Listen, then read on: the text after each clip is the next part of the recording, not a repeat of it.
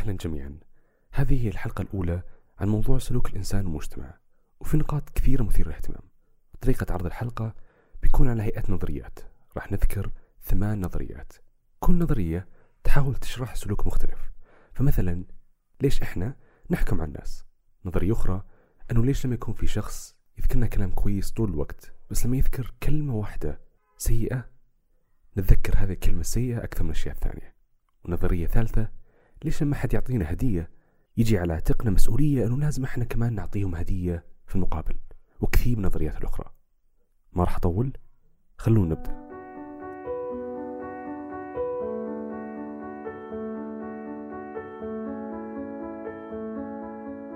النظرية الأولى هي التحيز الضمني Implicit Bias.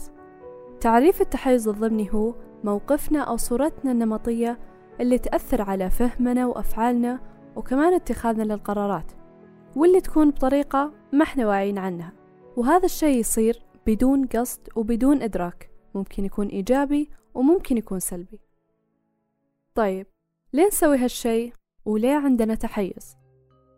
الجواب هو لأن مشاعرنا وأفكارنا ضمنية بمعنى إن أحيانا ما نكون واعيين عليها وعلى طبيعتها ويكون عندنا حالة تحيز تجاه شخص أو مجموعة أشخاص.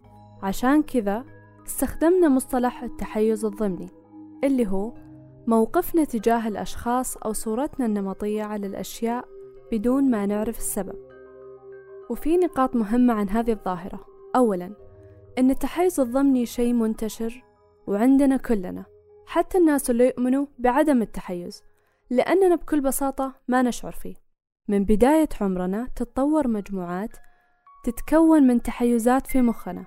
من الرسائل المباشرة وغير المباشرة مثل التربية والبيئة الخارجية.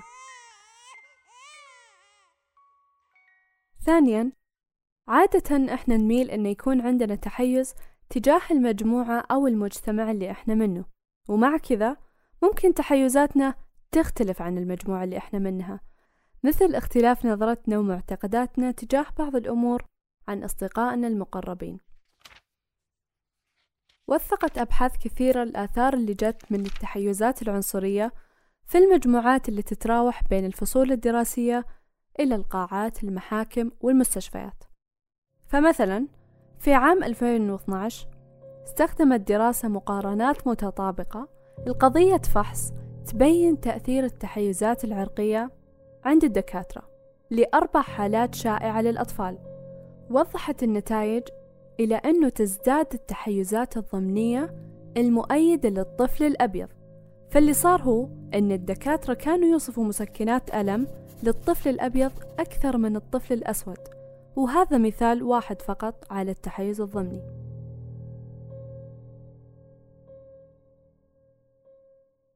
وكمان زي المشاعر الإيجابية اللي نحسها يوم نشوف عائلتنا وأصدقائنا واللي كلها تصير بطريقة أوتوماتيكية بدون تفكير. يعني باختصار التحيز الضمني يعكس على تصرفاتنا واتخاذ قراراتنا تجاه الآخرين. كمان مثال كلنا نعرفه هو يوم نبرئ بالأفلام شخصيتنا المفضلة من جميع التهم والعكس صحيح. أتدرون لما يهاجر منا السلام؟ أتدرون لما يعم فينا الظلام؟ ببساطة لأننا مجتمع يخاف. نحن مجتمع يخاف الاختلاف. اختلاف اللون يؤذينا. اختلاف الشكل يؤذينا. اختلاف الفكر يؤذينا. اختلاف الدين يؤذينا. حتى اختلاف الجنس يؤذينا. لذا نحاول اغتيال كل اختلاف فينا.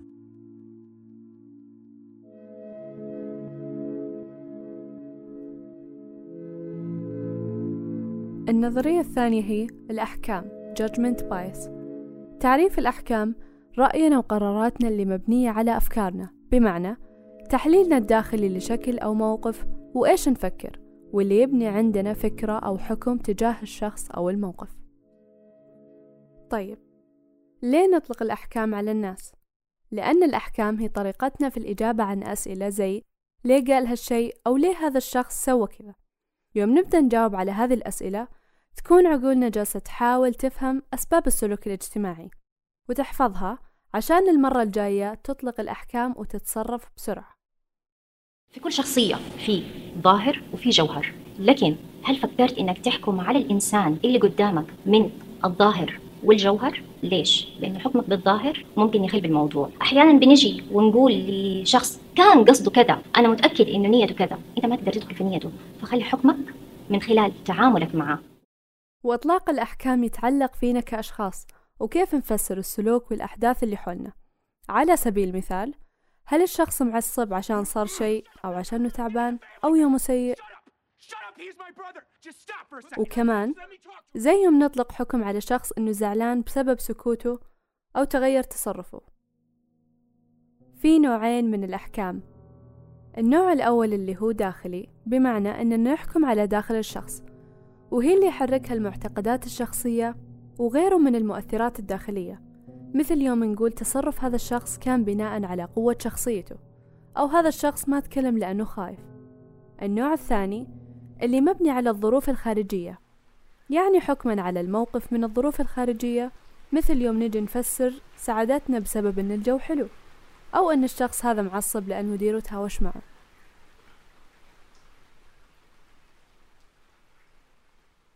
طيب الآن في أكثر من سبب يحدد ردة فعلنا وحكمنا على الأمور والأشخاص. أولهم هو الاختيار. يعني غالبا يوم يكون في اختيار يكون نابع من الداخل ومن الظروف الداخلية. ثانيا يوم يكون الموقف بقصد يكون هذا الشيء راجع للشخصية. يوم يكون بغير قصد غالبا يكون مسببه خارجي. ثالثا الرغبة الاجتماعية. فيوم الشخص يخاف إنه يحكم عليه يحاول قدر المستطاع يوافق الآراء عشان يلاقي مكان بين المجتمع. أنت قاسم ولد. أيوه. أنتم مفكرين نفسكم أصلا. لا أصل لا فصل لا وجايين بلادنا وتريد تسرقونا بعد. هذول ما لهم أصل. ترى بدوي. شكله نسى نفسه الأسود.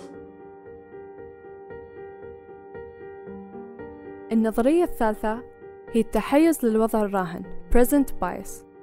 الانحياز للوضع الراهن بكل بساطة هي رغبتنا القوية للحصول على سلعة أو أي شيء في أقرب وقت بدلا من تأجيلها لوقت لاحق. حتى لو تأجيلها بيكون أفضل لأن نركز على المدى القصير أكثر من المدى الطويل. وذكر العالم جورج لويسون في أحد أشهر أوراقه البحثية في عام 1996 إن حالة الإنسان وشعوره الداخلي مثل الشعور بالجوع أو الشعور بالغضب أو أي مشاعر داخلية أخرى تأثر على قراراته الحالية بشكل قد يضر مصلحته على المدى الطويل. وهذه الحالة تدخل في جميع أمور الحياة مثل يوم شخص يصرف كل أمواله ولا يدخر أو يستثمر على المدى البعيد. وتكلمنا عن موضوع الادخار بالتفصيل في حلقة محتوايز هل تنتهي فلوسك نهاية الشهر؟ هو أنا مشاعري دي لو طلعتها في كلمة مش ممكن الكلمة دي تعمل أثر ما أعرفش أصلحه. ما تقررش وانت غضبان. لأن الإنسان وهو غضبان ممكن ياخد قرارات فيها إرضاء لنفسه مش إرضاء للمصلحة. وما توعدش وانت فرحان. عارف الواحد فرحان مهايبر طب أنا بقى العزومة دي كلها عليا وأنا معيش ولا مليم أصلا. بس من كتر فرحتي عايز أعمل حاجة وأفاجئ. وقال لك بعد كده وما تعاتبش وانت حزين. عشان الإنسان وهو حزين ممكن يعاتب بألفاظ جارحة جدا جدا بسبب حزنه ومشاعره الغالبة. فخد بالك من المسألة دي باستمرار.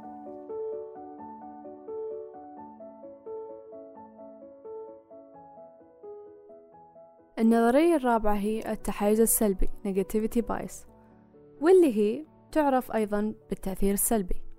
هي نظرية عن كيف أن عقلنا يركز على الأفكار والمشاعر والذكريات السلبية أكثر من الإيجابية.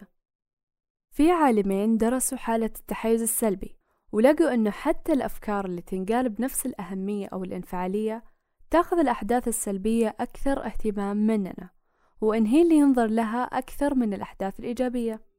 على سبيل المثال لو كان عندنا موعد لجراحة الأسنان قريب نلاحظ أن كل ما قرب الوقت نشوفها بصورة سلبية أكثر عكس لو بتجربة إيجابية مثلا كنا متحمسين الحفلة جاية قريب بافتراض أن الحالتين بنفس القدر من الأهمية.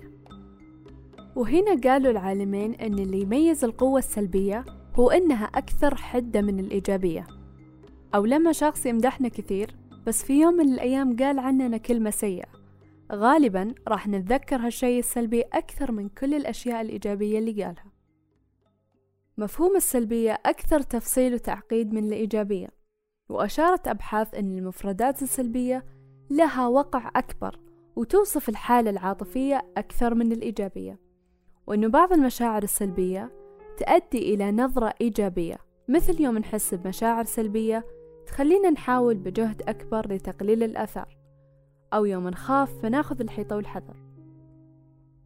معظم هذه الدراسات وضحت أن المعلومات السلبية كانت أكثر تأثير من خلال مشاركين كانوا يطلبوا منهم أنهم يعطوا تقييم وانطباعات تجاه الغير بشكل عام. ويوم ينعرض على مجموعة من الناس معلومات عن شخص معين غالبا يكون الانطباع النهائي سلبي مقارنة بالإيجابي. وكمان وضحت الدراسات تأثير التحيز السلبي باتخاذ القرار. وخاصة باللي يتعلق بالخسارة. يعني لو نعرض على شخص أنه في موقف معين راح يكسب أو يخسر اعتمادا على النتيجة غالبا بينظر لإيش هي الخسارة المحتملة واللي يرجعنا لفكرتنا الأساسية واللي هي أن وقع الأفكار السلبية علينا أكثر بكثير من الإيجابية. العقل البشري حسب قانون نشاطات العقل. أي حاجة تفكر فيها تتسع وتنتشر. من نفس النوع. يعني لو بفكر في السلبيات هتتسع وتنتشر من نفس نوعها. لو هفكر في النجاح هتتسع وتنتشر من نفس نوعه. لو هفكر في الصحة هتتسع وتنتشر من نفس نوعها. لبعض الحالات المرضية عندما يعطى للشخص يعني أدوية أو ما يظن المريض أنها أدوية ولكن هي ليست أدوية لا تحمل أي مفعول كيميائي أو حيوي أو طبي إطلاقا ويعتقد الإنسان أنه أخذ دواء فيحس بالتعافي بالشفاء. هذا لأن الجسد أو الدماغ يتأثر ويؤثر على الجسد بشكل أن الإنسان يحس كأنه فعلا أخذ علاجا معينا.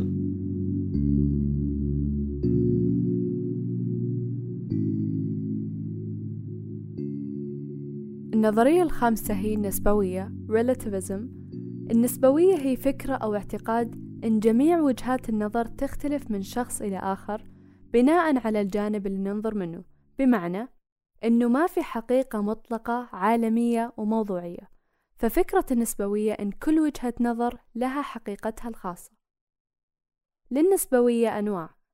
النوع الأول النسبوية الأخلاقية اللي تشمل الاختلافات في الأحكام الأخلاقية بين الناس والثقافات. النوع الثاني الحقيقة النسبوية. هي فكرة إن ما في حقائق مطلقة وإن هذه الحقيقة تكون دائما نسبة إلى إطار مرجعي معين مثل المعتقدات أو الديانات أو اللغات. يعني النسبوية تقول إن في شيء عادي عند حضارة ممكن يكون غلط عند حضارة أخرى وما في حقيقة مطلقة كلها نسبية وكل شخص ونظرته. هذا عادي. يعني النسبوية تقول إن مو لازم كلنا نكون نفس الشيء. فلنفترض إن مخلوق فضائي جاء على الأرض. بيشوف إنه الناس تتصرف بطريقة غريبة. عندهم قيم وعادات مختلفة وممكن يشوف إن كل شيء غلط. لكن في الواقع الغلط للفضائي لا يعني غلط عند البشري. مصارعة الثيران في دولة إسبانيا تعتبر جزء من الحضارة وفي ثقافات أخرى تعتبرها عنف. ولو رجعنا لزمان كان بالحضارة الرومانية وغيرها طبيعي أنه يكون في مصارعة نهايتها الموت أو العبودية. بس نشوف بحضارات اليوم إن هذا الشيء خارج عن القانون وعن الإنسانية. فكل شيء في الحياة نسبوي. فبالنهاية لازم نكون واعين لما نتناقش مع أي شخص إنه إحنا مختلفين بطريقة نظرتنا للأمور. فمن الغلط إننا نجبر الناس يتبعوا اللي إحنا نعتقده صح. ولكن المفروض كلنا نحترم اختلافاتنا ونتقبلها. ونعلم أن هناك كائنات حية ترى ما لا نرى وتسمع ما لا نسمع وتشعر ما لا نشعر. أي إن شكل العالم الذي تراه هذه الكائنات يختلف عما نرى ويختلف بين كل كائن حي وآخر تقريبا. فأي الأشكال تمثل الواقع الحقيقي فعلا؟ الجواب ولا واحد منها. فكل كائن حي يتصور الواقع حسب إمكانيات حواسه وترجمة دماغه لما تلتقطه هذه الحواس. لفترة طويلة كان عرف المجتمعات هو قبول العبودية. تصور لو ما ظهر من سعى لكي يغير هذا العرف. لا يمكن اليوم تكون أنت عبد لشخص آخر بسبب لونك أو أصلك.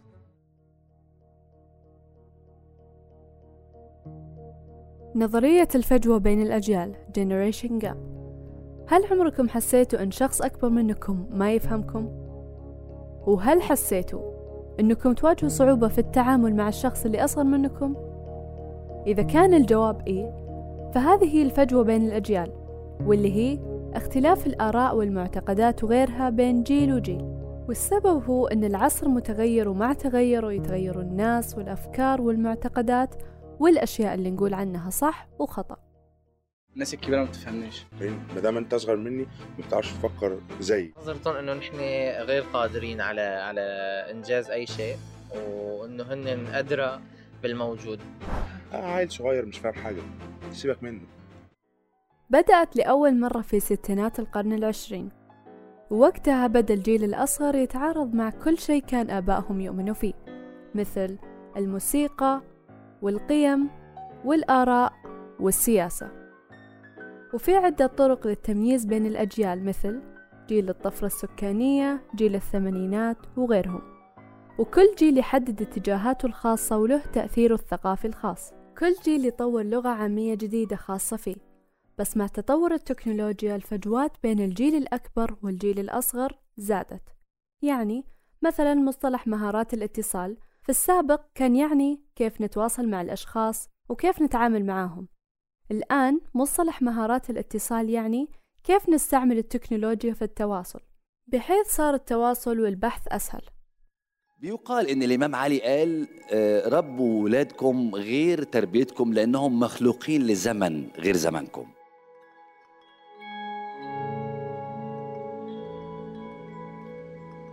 النظرية السابعة هي المعاملة بالمثل Reciprocity Norm. وهي إحساسنا بأنه لازم نعامل الشخص زي ما يعاملنا ودايم نسمع بعامل الناس كما تحب أن تعامل.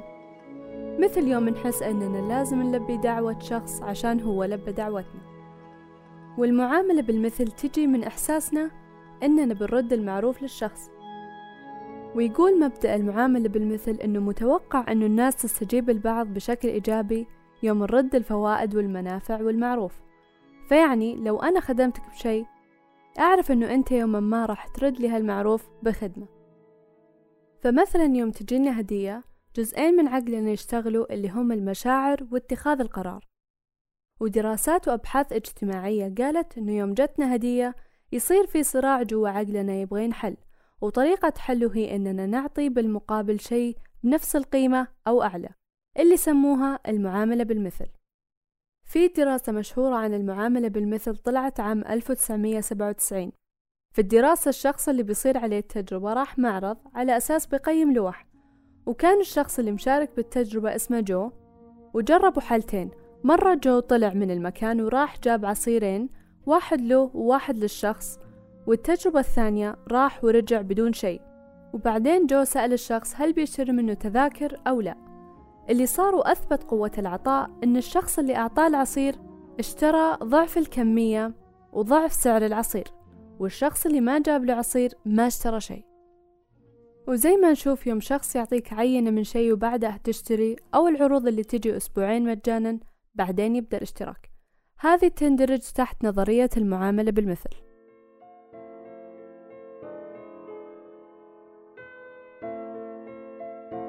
النظرية الثامنة والأخيرة تأثير بقعة الضوء Spotlight Effect. أكيد صار لنا موقف وكنا متفشلين منه وأخذ كل تفكيرنا كيف كان يفشل وإن الكل شافنا وجالسين يتكلموا عننا. بس بعدين نستوعب إنه ما حد انتبه زي ما كنا متخيلين والسبب يرجع إنه الناس غالبا منتبهة لنفسها أكثر من انتباهها لنا. بس غالبا يوم نركز على شيء بأنفسنا نفكر إنه كل أحد مركز عليه ومنتبه على نفس الشيء وهذا اللي نسميه بتأثير بقعة الضوء واللي هي بكل بساطة إحساس إن الناس تلاحظ كل شيء إحنا نسويه وإن الضوء مسلط علينا دائما لما ندخل مكان أو نحضر اجتماع أو نحضر أي شيء يعني إحساس إن الشخص محور الكون. في تجربة صارت لمجموعة من الطلاب طلبوا منهم يجوا بأوقات مختلفة وبعدها طلبوا منهم يلبسوا بلوزة عليها صورة كبيرة لشعار أغنية ما كانوا يحبوها. واللي صار إنهم دخلوا غرفة كبيرة وبعدين طلعوا منها. وكان السؤال هل تعتقد إن في أحد بالغرفة لاحظ البلوزة اللي أنت لابسها؟ أغلبهم كان إجابتهم إنه 50% لاحظوا بلوزتهم والصورة اللي عليها. وفي الواقع إنه بس 25% من اللي كانوا بالغرفة عرفوا صورة الأغنية. يعني الطلاب تلقائيا فكروا إن نص الناس شافوا بلوزتهم والفكرة جت من تأثير بقعة الضوء وإنه الشخص في عالمه لدرجة تخليه يحس إن كل شيء متعلق فيه وكل أحد منتبه له. وبعدين عليك أن لا تأخذ الأشياء بشكل شخصي. كثير من إحباطاتنا تأتي بسبب ما يقوله الآخرون. ولكن المشكلة فينا بأننا نبالغ في تحليل كل شيء الناس بتقوله وبتعمله. نعم في الكثير من الأحيان بنسمع كلام غبي وبنشوف أفعال غبية ولكن كل ما يفعله الناس هو مش شخصي يخصك أنت. إذا بدك تعيش حياة جيدة صعب أنك تأخذ كل شيء بشكل شخصي. علينا أن نفهم أن هناك أشياء أكثر أهمية في الحياة.